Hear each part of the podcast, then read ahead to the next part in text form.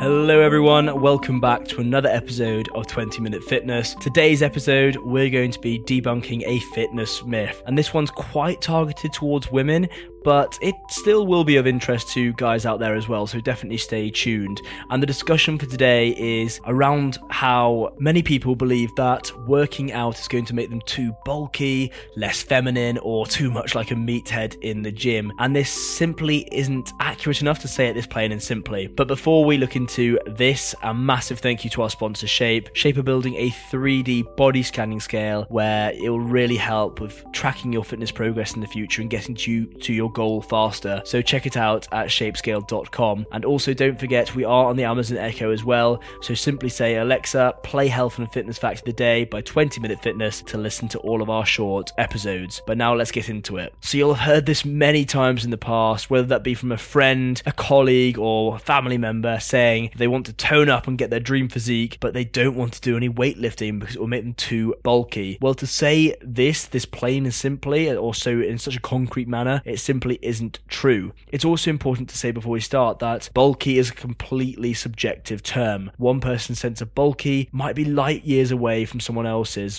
One person might think that a level of muscle is beautiful or lovely, and another person might think that's too much. So it is subjective, so do remember that whenever you think about it or, or approach anyone in this manner. But more and more women these days are picking up barbells and dumbbells and starting to lift weights, and they are becoming stronger, healthier versions of themselves. And it's important important to say that resistance training can be used for a whole host of different goals. Jacque Crockford, who is a spokesperson for the American Council on Exercise, says that you could use weightlifting to become a competitive powerlifter, where of course you want to have more muscle mass than someone doing regular exercise, or you can use it to simply burn calories and incorporate it into your fitness program and shape your body and become fitter and healthier. Jacque goes on to say that weightlifting can help adapt your body composition and it's an important component of a well-rounded fitness program. She says that if you want want to gain significant amount of muscle mass, then you might be looking at going to the gym four to six days a week, really pushing yourself, progressively overloading on each different exercise on each consecutive day. Whilst if your goal is just to slim down and make your muscles look more toned by losing some body fat and gaining some muscle mass, then you are going to be going potentially two or three times a week for your general health. So from the off, you can see here that it really depends on your goal, the frequency of your training, as to whether your weightlifting journey will lead you to put on more muscle mass than you previously anticipated, or whether you're just going to use it to get that toned physique you've always wanted.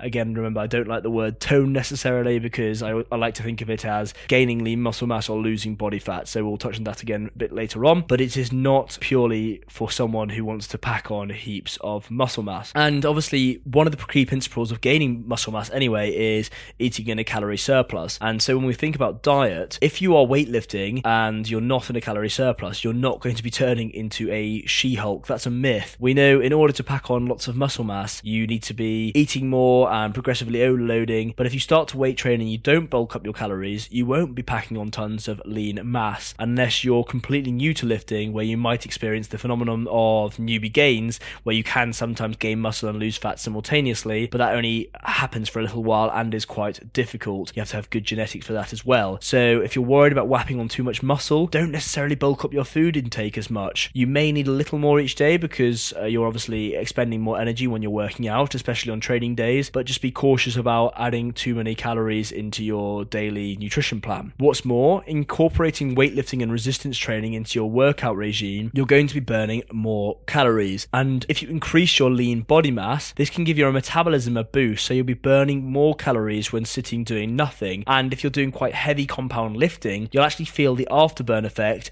or excess post exercise oxygen consumption, or EPOC for short, which basically refers to the increased quantity of calories burned after exercise. And after compound lifting, this is actually quite high, even higher than cardio, for example. So you may end up losing body fat, giving your muscles that more toned look you're after anyway, as this is what the toned look is all about. It's about reducing your body fat whilst also having a bit of lean muscle mass so you have a more toned physique. What's also interesting to note is that if you are someone looking to grow your glutes and your bum, then that's not going to happen from just continually running. It might help you lose your body fat, but in order to get this athletic look, there needs to be a level of muscle developed in the first place. So when it comes to losing that body fat, these muscles become more apparent and again giving you that toned look you were after. So hopefully some of this rambling has helped showcase why lifting weights won't necessarily make you pack on more muscle than you anticipated. It's about your goals, how often you're training, how what you're doing with your diet, your rest levels, and many more factors. But you are in control of this. So if resistance training is something you've always wanted to try, give it a go and see if it's right for you, or speak to a PT at the gym and just tell them about your ambitions. Tell them that you don't necessarily want to pack on lots of lean muscle mass, but you just want to have a more lean, defined, healthier body. So now you know that you can obviously go out and try resistance training. You may be asking if there should be any differences the way a woman trains and the way a man trains. And I'll really just reiterate what the American College of Sports Medicine says in the fact that they don't differentiate between sexes when they recommend training levels or exercises. There are, of course, biological differences, but this shouldn't stop us from referring to the principles of progressive overload to, to gain muscle and be in a calorie surplus, or if you're trying to lose body fat, then obviously be in a calorie deficit as well and expend more energy than you take in, and so on. So, hopefully, this episode has helped shed some light on this myth and it will give you a newfound interest in resistance training. Obviously, feel free to ask us any further questions on this and we'll give you a detailed answer. Let us know if you start taking up resistance training or if it's something you've always wanted to do, and we'd be really interested to hear your stories. But for now, that's all the time we have, so we'll catch you real soon for the next episode of 20 Minute Fitness.